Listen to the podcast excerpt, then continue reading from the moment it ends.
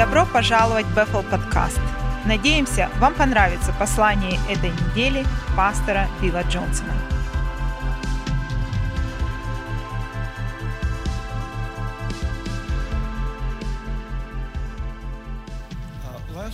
На прошлой неделе мы посмотрели хорошее место Писания в Неемии восьмой главе, которая открывает нам библейскую причину радоваться еще до того, как все изменилось, было исправлено в нашем внутреннем мире. То есть Божьи стандарты здесь, а наши здесь. И когда мы понимаем, что Он хочет, вот это становится началом радости. Это удивительный концепт, удивительная концепция. И именно она утверждает, что радость Господи есть наша сила. То есть наша сила равняется нашей радости. Я не могу быть сильнее, чем моя радость. Мы не будем сильнее, чем наша радость. Мы не будем сильнее, чем наша радость. Это истина. Именно в этом место нашей силы. Сегодня мы посмотрим на главу, пятьдесят четвёртая глава. Верьте мне или нет, но она следует за пятьдесят третьей главой. Хочу убедиться, что все проснулись. Так, пятьдесят третья глава — это потрясающая глава, которая говорит о том, как мы получили исцеление. Говорится, что Он понес нашу боль и наши болезни, наши печали и муки. Но еврейское слово буквально означает «боль» и «болезни». Он понес их на крест и искупительно приобрел наше право на исцеление, божественное исцеление, но не просто в естественном, а в духовном прощении грехов. Вот эта глава подготавливает нас к следующей главой. Итак, первый, первый стих пятьдесят четвёртой главы. Первый стих. «Ликуй, пой, бесплодная, не рождавшая детей, запевай песню, кричи и ликуй, никогда не испытывающая родовых мук, потому что у покинутой женщины больше детей будет, чем у той, что имеет мужа, говорит Господь. Расширь место своего шатра, натяни покрывало своих жилищ. Не теснись, сделай длиннее веревки, укрепи свои колья. Ты распространишься направо и налево. Потомки твои завладеют народами и заселят покинутые города». Четвертый стих. «Не бойся, тебе не придется стыдиться. Не смущайся, тебя не постигнет бесчестие. Ты забудешь стыд своей юности и не вспомнишь больше укора своего вдовства, потому что Создатель твой, муж твой». Помните, говорится о рождении детей в начале. «Твой муж, Создатель твой, муж твой, Господь сил, Его имя, Святой Израилев, твой Искупитель, Он зовется Богом всей земли». И давайте перейдем к тринадцатому стиху. «Все твои сыновья будут научены Господом. Велико будет благополучие, мир твоих детей, сыновей». То есть будет велико благополучие твоих сыновей, твоих детей. Ты будешь утверждена в праведности, будешь далек от угнетения и не будешь, потому что не будешь бояться. Ужас удалится и не подступит к тебе. Посмотрите на этот стих снова. Ты будешь далек от угнетения, поэтому не будешь бояться. Здесь не говорится из-за того, что не будешь бояться. Но это, это не говорится, что ты будешь далек от угнетения, и поэтому не будешь бояться. Нет. Это место говорит, ты не боишься, и поэтому ты будешь далек от угнетения. Это очень важно увидеть, потому что страх — это точка доступа. Что, то, чего я боюсь, ко мне и приходит. Потому что страх — это а, дверь, через которую враг входит, чтобы украсть, убить и погубить. И он всегда приходит, часто приходит через открытую дверь страха. Страх — это согласие с обвинителем. Он манипулирует своими словами. Он обвиняет, он отсмеивается, он пытается внести страх через все эти вещи. И всякий раз, когда я соглашаюсь с ним, я наделяю его силой. Когда ты веришь лжи, ты наделяешь властью лжеца. Когда ты слушаешь и принимаешь слова обвинителя, тогда ты под, а, встаешь под стыд, принимаешь стыд греха, так, как будто ты на самом деле согрешил. потому что ты согласился с ним, у тебя нет, у него нет власти. Поэтому всякий раз, когда я соглашаюсь с ним, я передаю ему свою власть. У него есть сила, но у него нет власти. Поэтому всякий раз, когда он обвиняет, когда он напоминает тебе твое прошлое, всякий раз, когда ты обращаешься к своему прошлому вне крови Христа, ты подчиняешь себя духу обмана, потому что ты посещаешь что-то, что больше не существует в том состоянии, в котором ты это помнишь. Поэтому единственный легальный способ обращаться к своему прошлому — это только через кровь Иисуса. Потому что если ты веришь лжи, ты уполномачиваешь лжеца, наделяешь его властью. Говорится, что ты будешь далек от угнетения, потому что ты не боишься. Потому что ты не боишься, угнетение не может зацепиться за тебя. Когда ты прочитаешь эту главу, дальше он продолжает и говорит, «Если ты под, атака, под атакой, это не от меня», он говорит. Мне нравится это заявление. Другими словами, он говорит, «Ты никогда не будешь под атаками». Нет, он говорит, «Ну, или не обещаю, что у тебя не будет конфликтов». Но он говорит, что когда это будет, он говорит, «Послушай, это не я». Это должно быть хорошей новостью для вас. семнадцатый стих дальше говорит. «Никакое оружие, созданное против тебя, не будет успешно, и ты обличишь всякий язык, который тебя обвинит. Таково наследие слуг Господа». Твое наследие — это наглухо забивать все голоса тьмы, которые обвиняют тебя. Это часть твоего наследия.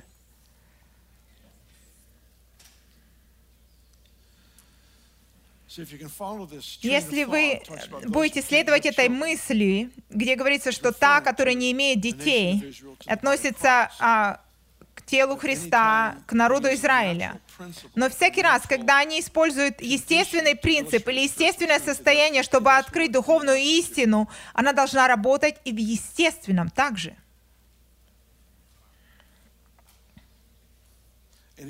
Всякий раз, когда Иисус использовал иллюстрацию из естественного мира, она должна быть истиной в естественном мире до того, как может представлять духовную реальность.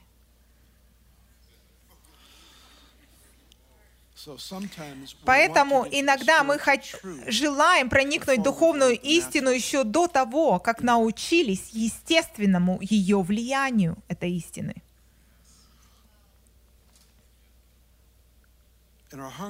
И наш голод по духовным вещам, он, он правильный, и он должен приносить прорыв. Но иногда, я помню одну конкретную ситуацию годы назад, Бог не позволял мне пытаться делать духовным одну истину в течение какого-то сезона. Мне нужно проходить было через это в естественном мире, полностью осознавать, что это просто естественные вещи. Потому что мне нужно было вначале полностью убедиться, что это реально и подлинно происходит в естественном ми- мире.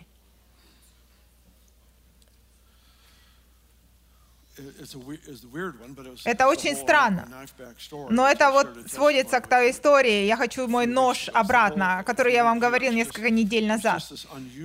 Это необычное воскресенье, когда мы молились, что Бог восстановил вещи, которые были украдены, сломлены, разрушены. То есть это был странный такой день у нас. Но больше чудес я слышу, свидетельства, а после этого послания, чем дру, а другие, от других посланий. Это странно. Я несколько недель об этом говорил с вами. Но несколько недель назад я был в Новой Зеландии, и пастор, друг, подошел ко мне. Я говорю, расскажу тебе историю. Одна женщина в нашей церкви, к ней пробрались в дом, украли компьютер, iPad и многие другие вещи. И когда это все ушло, она вспомнила ваше послание «Я хочу свой нож обратно». И она стала молиться «Я хочу мой компьютер обратно, мой iPad обратно, мою собаку», все, что у нее было украдено. И я думаю, что две недели спустя кто-то ей позвонил, и парень по телефону говорит, «Привет, я тот парень, который украл твои вещи. Я украл твой компьютер, iPad, и я бы хотел встретиться с тобой, чтобы все это тебе вернуть». И она соглашается встретиться с ним в кофейне. Они садятся там, и парень рассказывает ей эту историю. «На твоем iPad была проповедь, которая называется «Я хочу свой нож обратно». Я послушал эту проповедь и понял, что мне нужно вернуть тебе все, что я у тебя украл. Сумасшедшая эта история или как? Затем она привела его ко Христу, и он получил спасение там, в этой кофейне. Это такая сумасшедшая история. Но в этот сезон конкретно Бог не позволял мне одухотворять какие-то естественные вещи быстро, потому что нужно было мне пережить что-то в естественном, чтобы это убедило нас, как он выглядит. Тогда мы можем применять это в естественном, духовном мире, спасение, урожай душ, преображение городов и так далее. Тогда у вас будет уверенность в том, что вы увидели, как его природа вначале проявляется в естественном мире.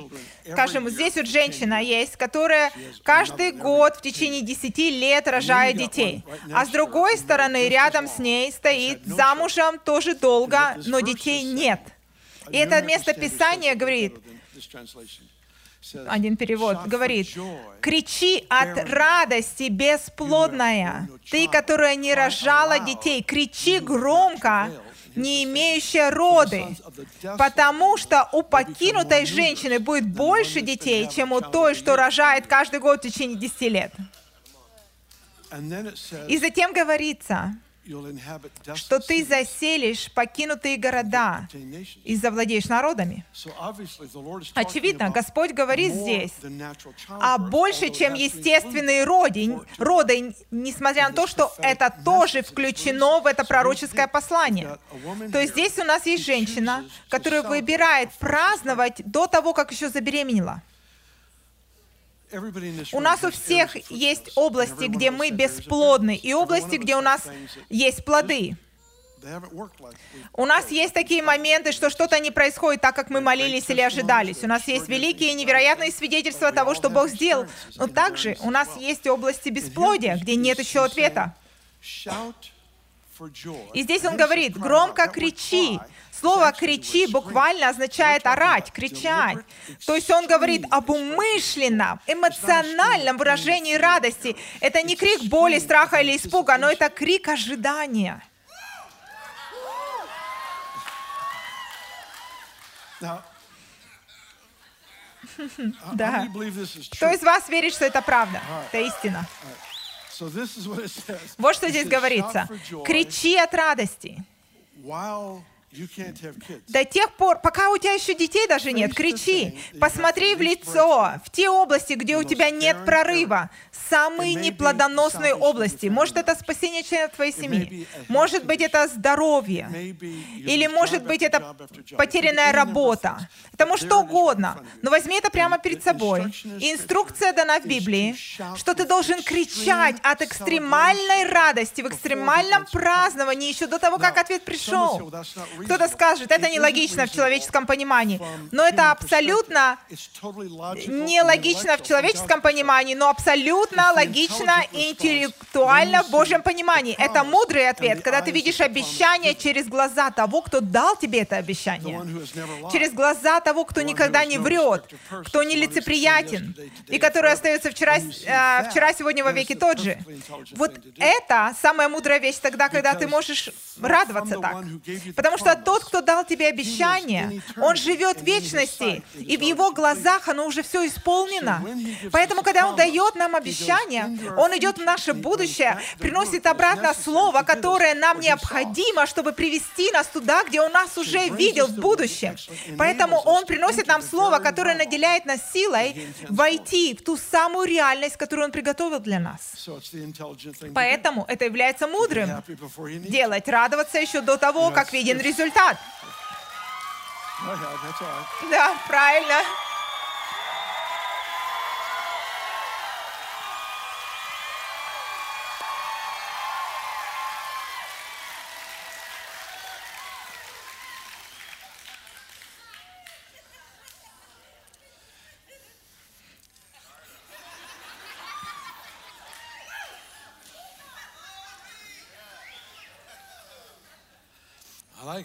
Мне нравится это.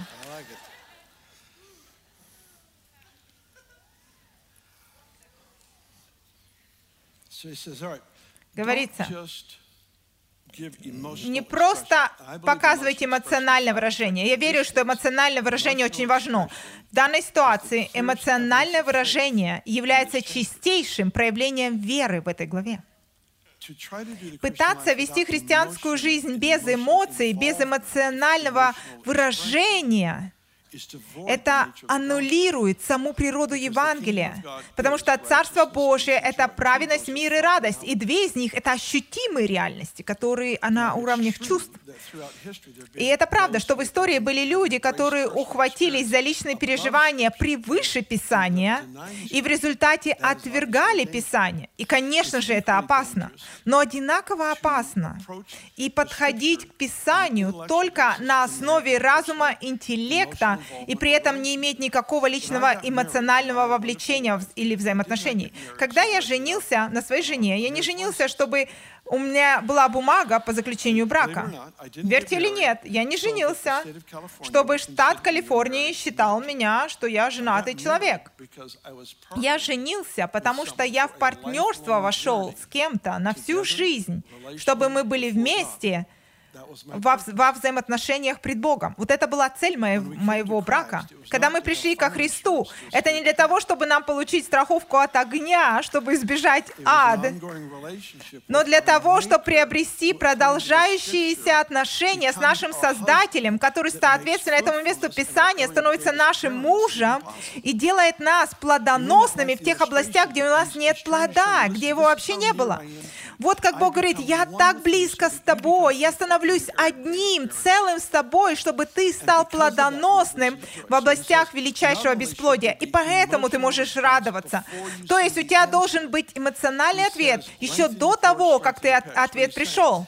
Что он говорит? Он говорит: если хочешь ребенка, если у тебя всего одна спальня в комнате, в квартире, в доме, добавь еще одну спальню. Добавь спальню до того, как ты забеременеешь. Вот это место Писания, где расширь место шатра твоего. Тебе нужно создать комнату для того, чтобы Бог мог прийти и наполнить ее. Джек Хоу, мне нравится его свидетельство.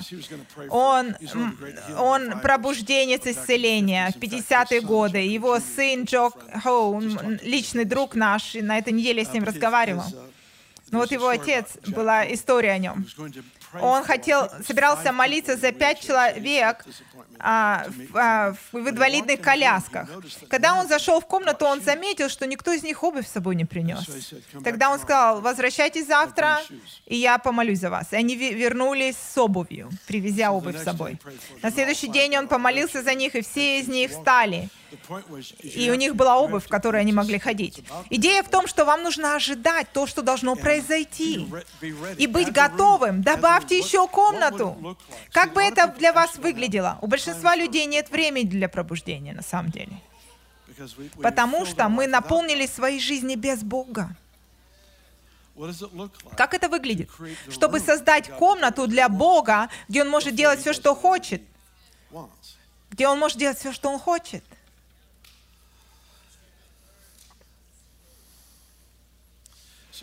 Итак, он говорит: распространи место шатра твоего. Они жили в шатрах, поэтому он объясняет, что значит добавить комнату, прежде чем ребенок появляется. Делай то, что ты можешь, чтобы ожидать. Как бы это выглядело в твоей жизни, если Бог уже сейчас принес тот прорыв или рост, который ты ожидаешь, и что-то необычное в процветании, увеличении. Не ждите до тех пор, пока это произойдет, чтобы понять, что с этим делать. Пусть ваши ценности будут неизменны сейчас. Иуда повесился, было одиннадцать апостолов стало, должно быть двенадцать. Тогда они назначили, помните, еще одного, двенадцатого, в Деянии первой главе, в конце. А в начале второй главы произошло излитие Святого Духа. Другими словами, они подготовили винные меха, а затем излилось вино. Подготовьте контекст для того, что Бог собирается сделать в вашей жизни. Сделай умышленные выборы, чтобы продемонстрировать свою веру, подлинную веру, умышленный ве- выбор, чтобы подготовиться.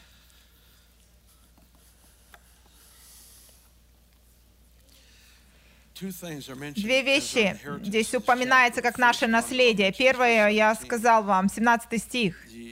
Это способность обвинить, заткнуть голоса тьмы, которые противостоят нам. Это часть нашего наследия.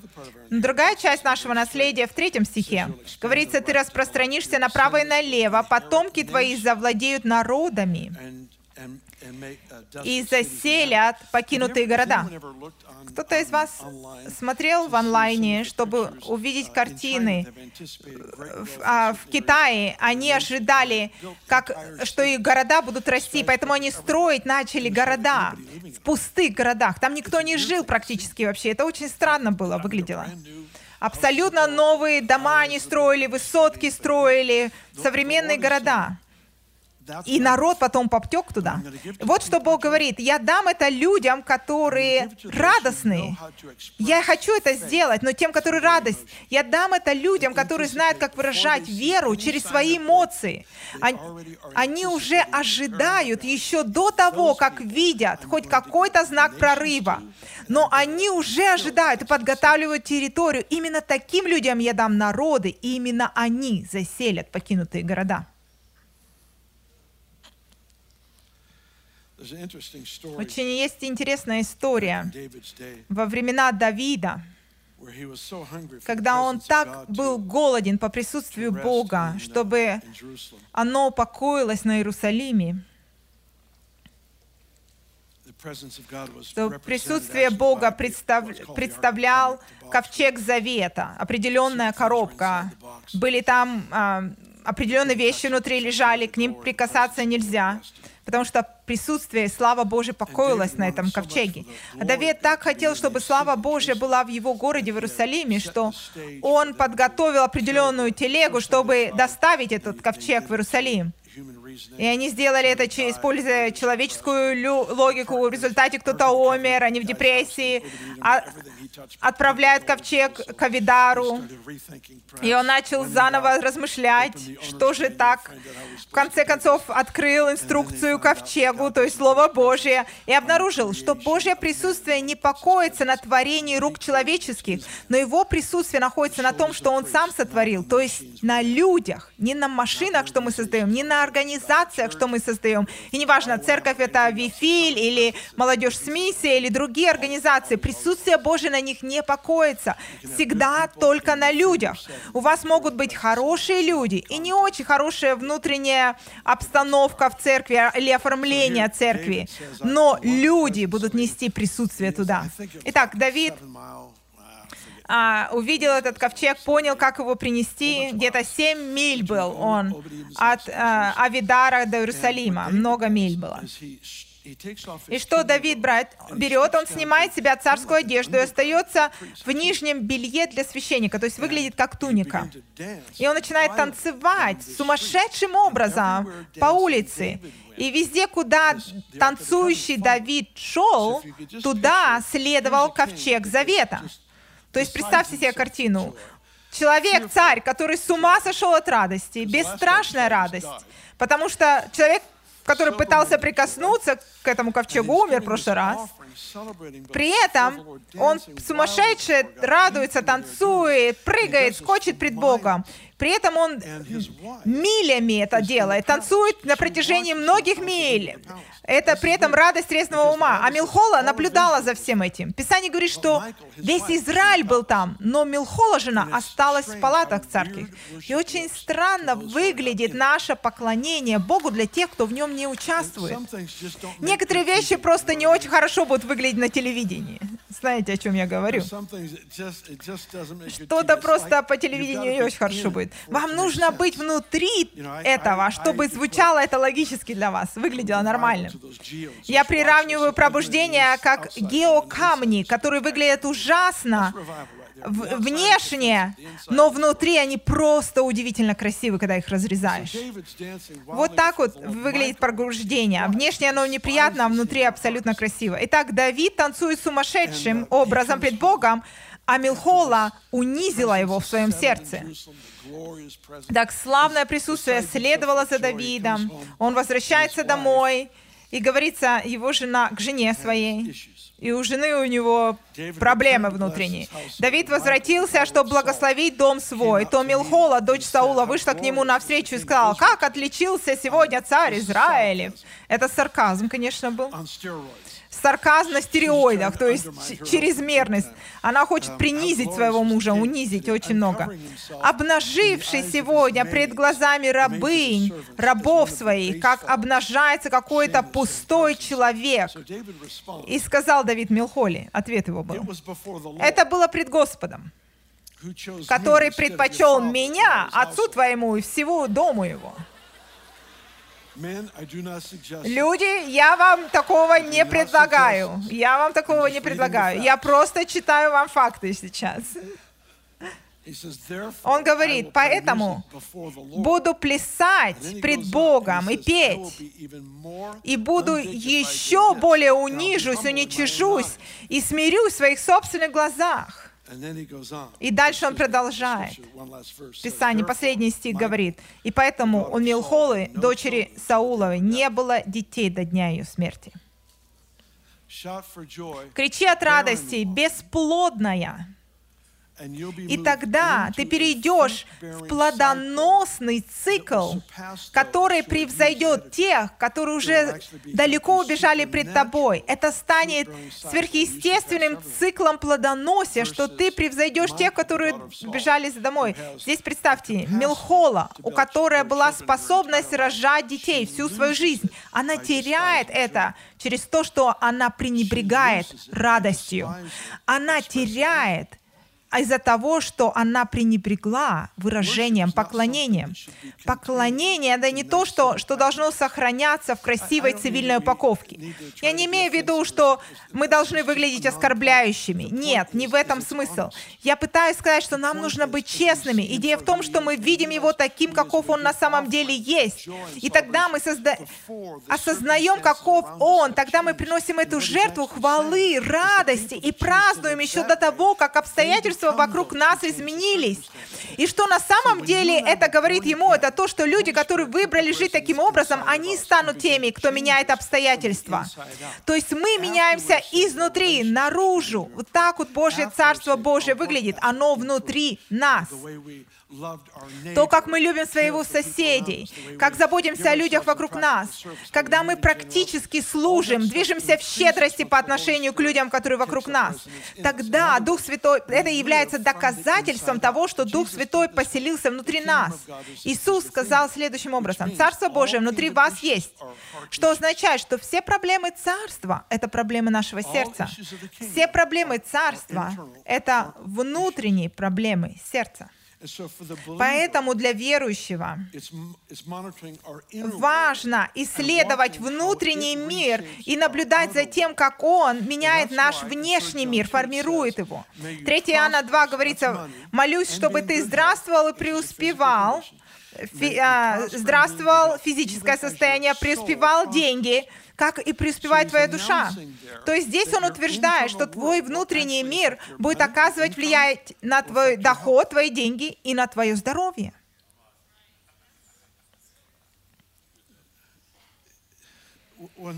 Когда Библия говорит, что смех — это хорошее лекарство, то что это означает буквально? Это что? Это хорошее лекарство? Смех.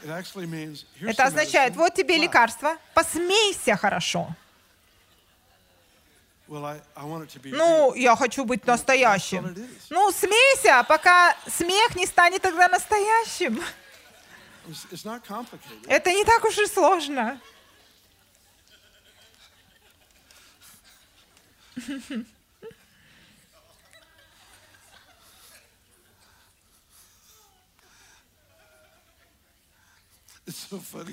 Так смешно. Люди боятся поделки так сильно, что даже принимают депрессию в результате.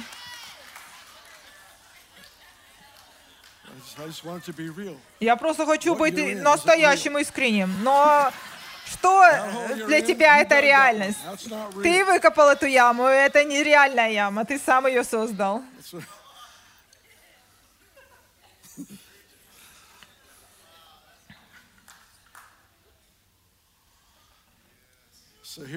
Итак, Здесь мы видим, Милхола потеряла способность быть плодоносной. И поставьте ее рядом с бесплодной женщиной, которая превзойдет тех, которые имели способность плодоносить в жизни. Вот как плодоносность выглядит в Царстве Бога. Вот эта история раскрывает нам это.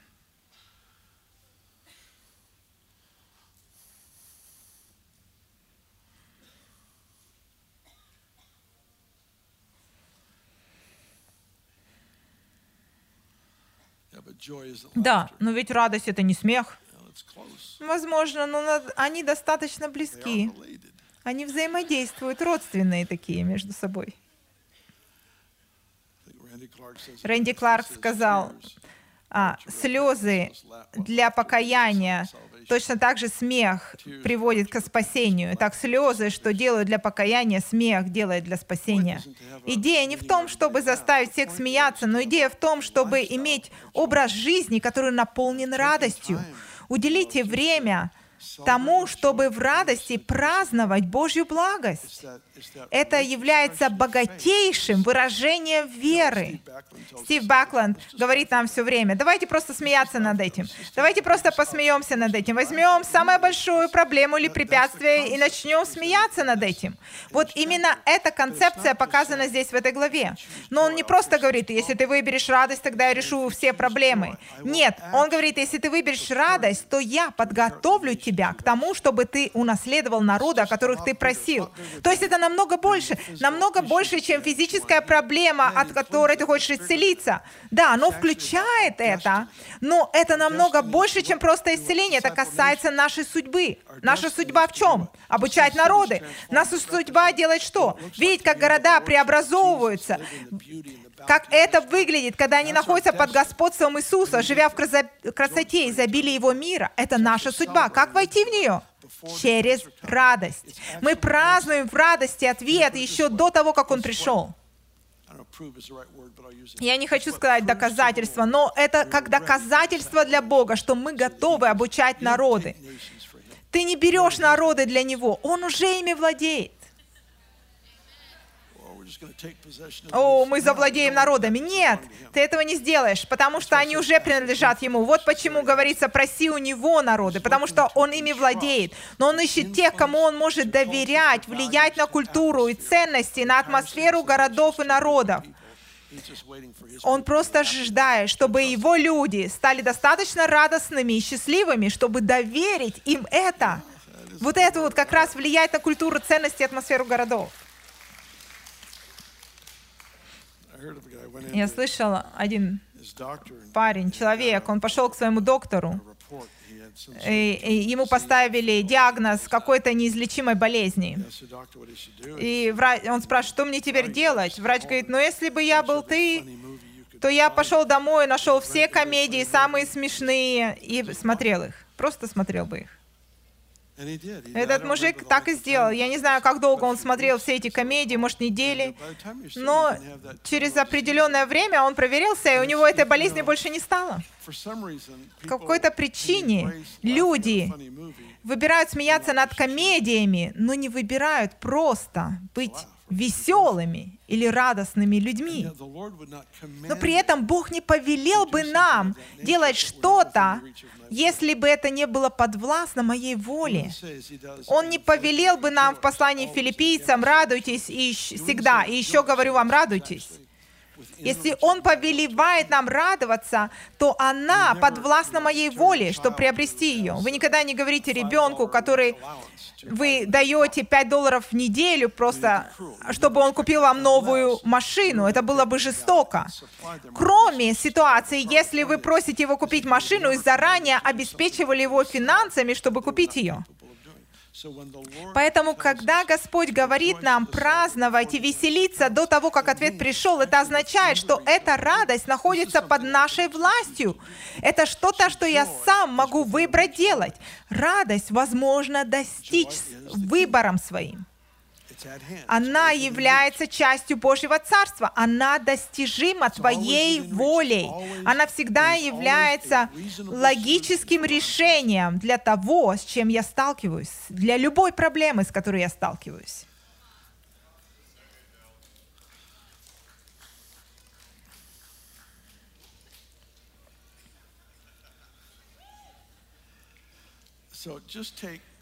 Так возьмите самые неплодоносные области вашей жизни. Что первое пришло вам на разум? Держите это пред собой. Я знаю, для некоторых тяжело представить и держать что-то, что вы видеть не можете. Когда Брайан был маленьким, мы ехали из Веривилля в Рединг, и он хотел воды попить. А у нас в машине не было воды вообще. Он говорит, я пить воды хочу. Я говорю, сын, мы в горах по дороге, мы нигде не можем достать воды. Ну, я хочу воды сейчас. Тогда я взял вот этот вот зажигатель сигарет, нажал на него в машине, и я а, а, воображаемую чашу как будто налил туда воды и поддал ему эту поддельную чашку воображаемую воды, как будто она наполнена водой. Он взял ее из моих рук и бросил на пол машины.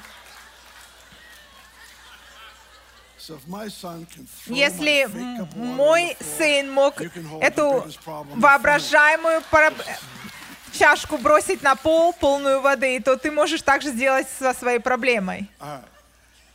Представить ее и бросить. Итак, Отец, я прошу Тебя на этой неделе, в этой компании людей, в этой семье, чтобы мы нашли радость в самых необычных местах, и чтобы вместе мы видели, как обстоятельства меняют в плодоносность, и что радость приходит к святым. И я прошу Тебя, во имя Иисуса, что все обстоятельства в страхе убираются от нас. Теперь вы можете выбросить ваши воображаемые чашки. И когда он это сделал, вода разлилась по всей машине.